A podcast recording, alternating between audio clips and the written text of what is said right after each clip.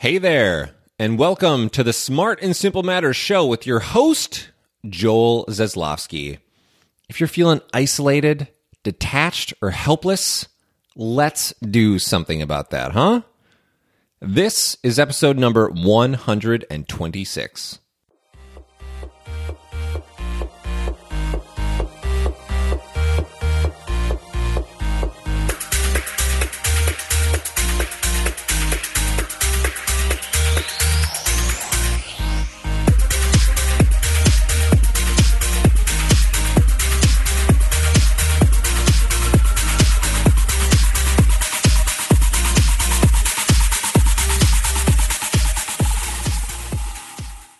Hey, guess what? Thanks a freaking ton for listening to this episode and any other past episode you've cranked up. I have a son named Grant, but he is the only person I take for granted. If you're having deja vu right now, it's because I led into episode 110 in the same way. That one was a bit of an experiment that enough of you liked that I'm going to do part two to see how it goes. Episode 110, if you didn't catch it or if you don't remember, uh, who can remember these things anyway? Certainly not me and my leaky brain, unless I had a spreadsheet to tell me. It was titled Dear Mindless Busy Consumer and Buyer of Fleeting Joy. And that one put me firmly into a realm I do not visit often satire. I uh, recommend you give that episode a listen first if you haven't already, and you can find it at joelzaslofsky.com slash SASM110. I like to think it was good for some chuckles and also featured me holding up a mirror to a culture, maybe your culture as well, to see some unpleasant things reflected back at us. I could give you more preamble, but let's let's just amble into a layer of context, shall we?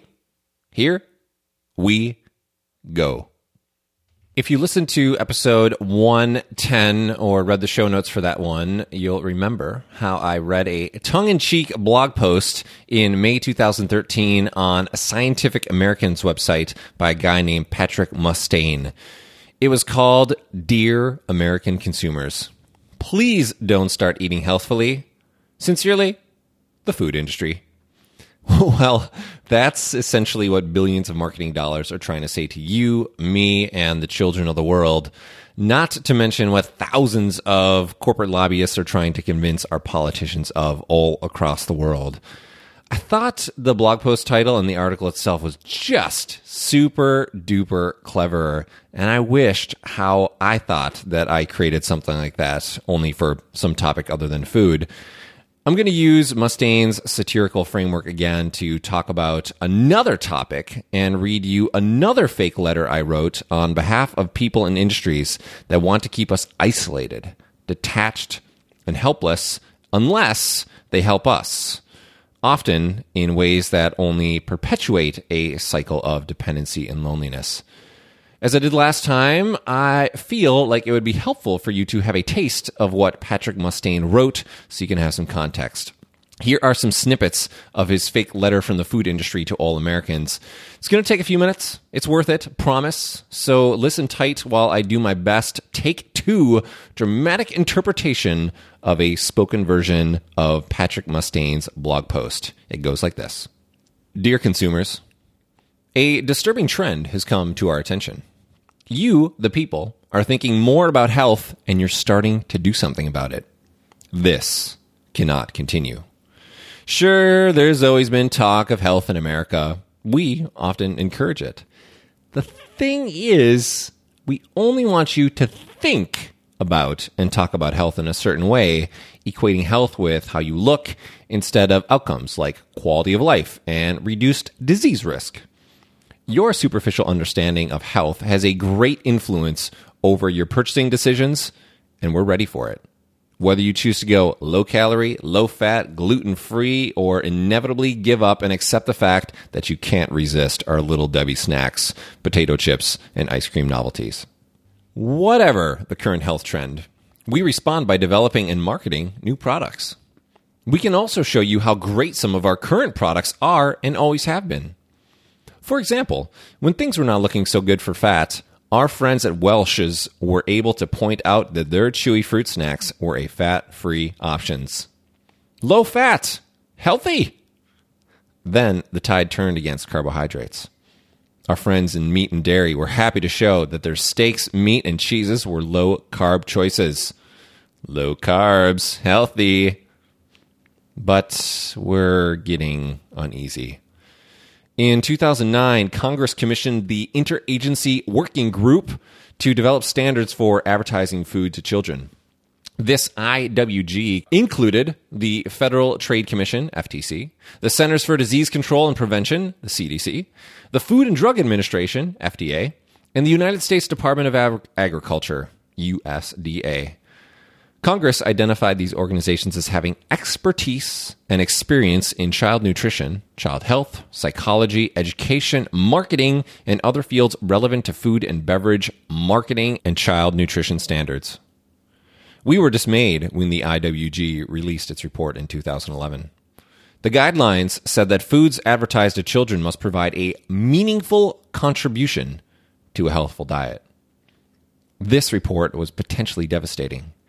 These organizations, experts in nutrition, were officially outlining what constituted a meaningful contribution to a healthful diet.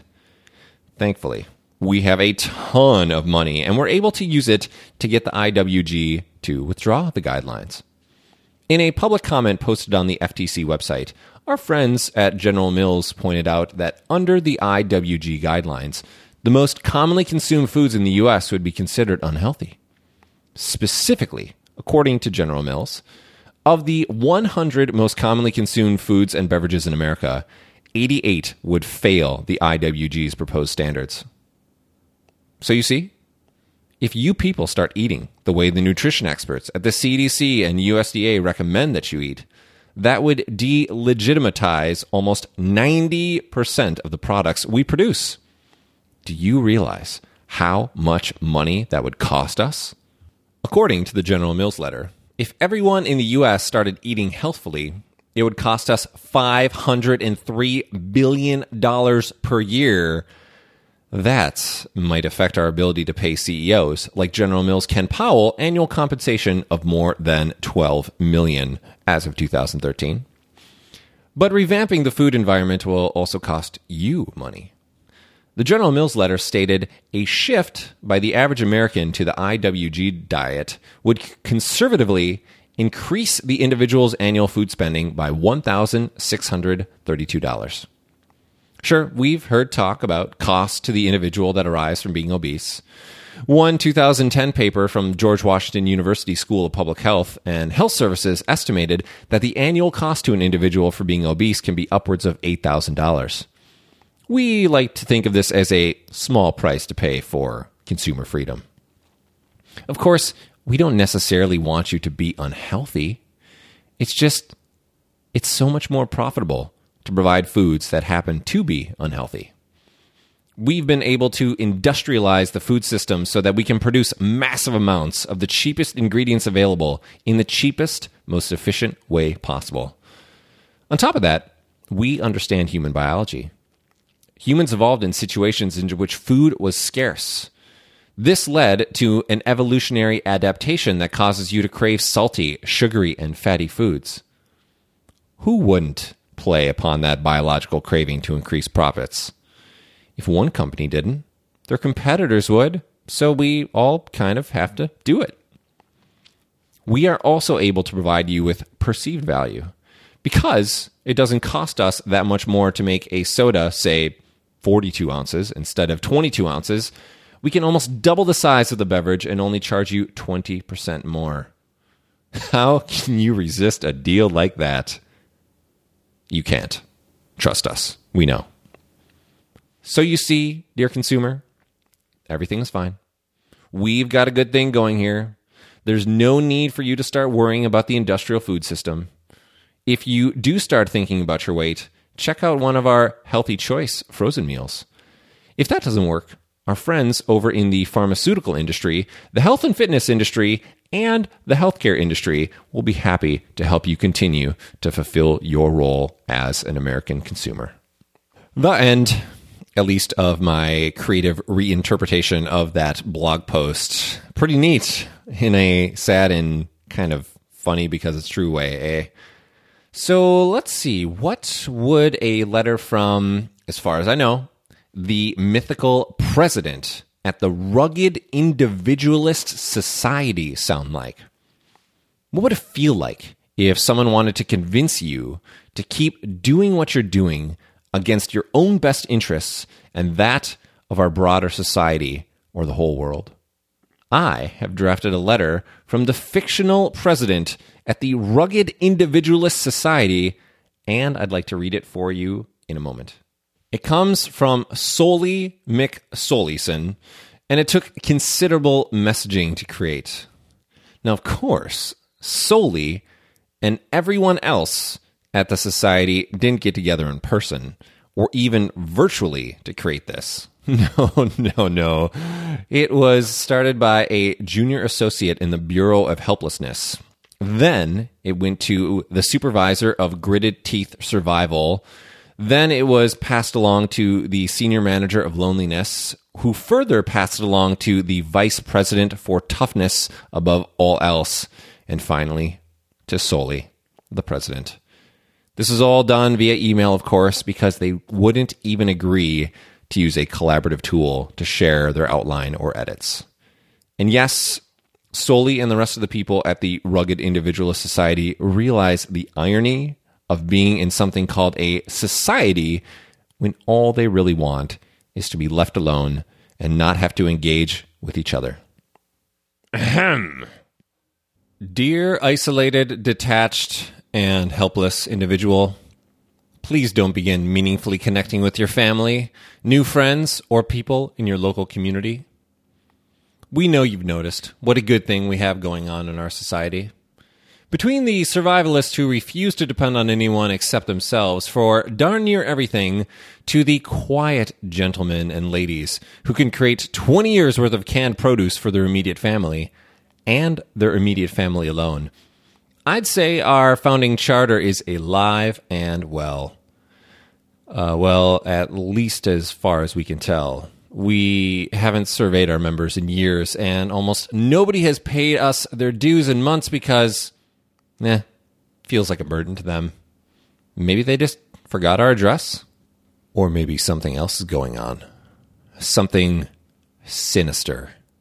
We've heard the rumors that some people out there we can't name names because we don't know anyone else really. Some people out there are working towards joyful communities that are based on cooperation instead of competition. We know it makes us sick to think about it as well. We prefer to believe that we can get rid of our problems by projecting them onto the nameless, faceless horde outside of our gates. Does it work, you say? Probably, but we honestly don't know. We never go outside the gates to find out. And what's this nonsense we hear about something called the economy of human connection? if the rumors are true, some people are actually putting the needs of people before the importance of the profit we can make from those same people. They want the marketplace to be for more than just financial transactions. They want social transactions to occur as well. Can you believe that? While they get high and mighty and fancy talking about things like making the leap from me to we, we here at the Rugged Individualist Society prefer to reserve reciprocity for our pets and prefer our care in self care form. Okay, uh, there was that one time where our senior vice president got some care from a nurse when she thought she was going to die of loneliness. Die of loneliness? Ugh. You better believe that VP went mad and was promptly removed from her position in our organization. We've also caught word of some research and studies that say you're a lot more likely to die if you don't belong to any local groups and that richness thrives in community, we're taking this gobbledygook seriously, even if there's nothing to believe here. Individual lawsuits have been filed against the perpetrators of this misinformation campaign, and our lawyers assure us that they'll be filing a lot more lawsuits very soon. If you're going to talk to other humans, or if, goodness gracious, you have to ask for help, at least have the decency to ask for help with a sense of shame or arrogance. Either someone has power over you or you have power over them. Pay no attention to the namby pamby chorus of complainers against our society who say that asking for help with gratitude implies that people have the power to help each other. Power is paramount and always flowing between two people. We suggest you figure out how to have it flow your way if you don't want the burden of owing someone something that they can just dangle over your head and maybe even wait years to collect on. If all this is making you sad, please don't tell anyone. You do not want your sorrows to be known by anyone else because then they might try to give you empathy, compassion, just plain old lighten your load with some coffee and a listening ear. Disgusting. Community thrives on a collective willingness to share what's vulnerable, intimate, and personal. So make sure you starve the beast. Community collective. Does anyone else have a bad taste in their mouth just reading those words? If you have to ask and you have to talk to someone, just do it with a stranger you'll never see again. At least you know that stranger would rather push you down a flight of stairs than give you the time of day. That will help you think twice before you open your yapper again. So you see, dear isolated, detached, and helpless individual, we're good here. There's no need for you to form or keep any meaningful human connection. We've evolved past that point in our human story, and we're doing splendid by ourselves. Don't you think? No. Uh, seriously, tell us what you think. We haven't heard anything from anyone in a long time, and we're worried that our phones and internet are going to be turned off soon because society members like you won't pay your dues to help us keep the misunderstanding, miscommunication, and loneliness alive. Sincerely, you're kind of not so much pseudo, maybe in a million years friends at the Rugged Individualist Society who will deny our acquaintance relationship or that we even know you if anyone asks. All right. Which letter was the funniest, or one that was a little too close to uh, the truth or reality for you? Was it the original one by Patrick Mustain from the food industry? My letter from Citizens Against Quiet, Idle Hands, and Saving in episode 110? Or this letter from the Rugged Individualists Society? You are always invited to describe what you felt when you heard each letter in the show notes at joelzaslofsky.com slash SASM126. And if you're feeling like writing your own fake letter that is dangerously close to what you see on a day to day basis, just go long form in the show note comments if you like. You'll write one on your blog, deliver one on your podcast, or even email it to me. I'm at joel at joelzaslofsky.com as long as I'm aware of what you created, and if it's good, I might even feature it in a follow up episode to this one if I get the satire bug again. Now, for the record, I don't give hat tips while reading the letters because that would be kind of weird. But I do want to give hat tips to some smart people whose words I paraphrased in a comedic way. You're going to see links in the show notes to some of the books and podcasts or episodes that influenced the wonderfully fake letter that I spoke for you. You can find links to all that stuff, topic timestamps, takeaways, and some general niftiness in the show notes. Those are at joelzaslofsky.com slash SASM126. You will also see information in the show notes about how to support me, this show, and the community around this Smart and Simple Matters thing. That is at joelzaslofsky.com slash support. If you're having trouble with my last name, it's Z A S L O F S K Y. As for this Smart and Simple Matters episode, if you got something out of it, maybe you just generally dig the show, I encourage you to share it. I know I'm not just one more human that you randomly listen to, and you are not just someone who downloads my show.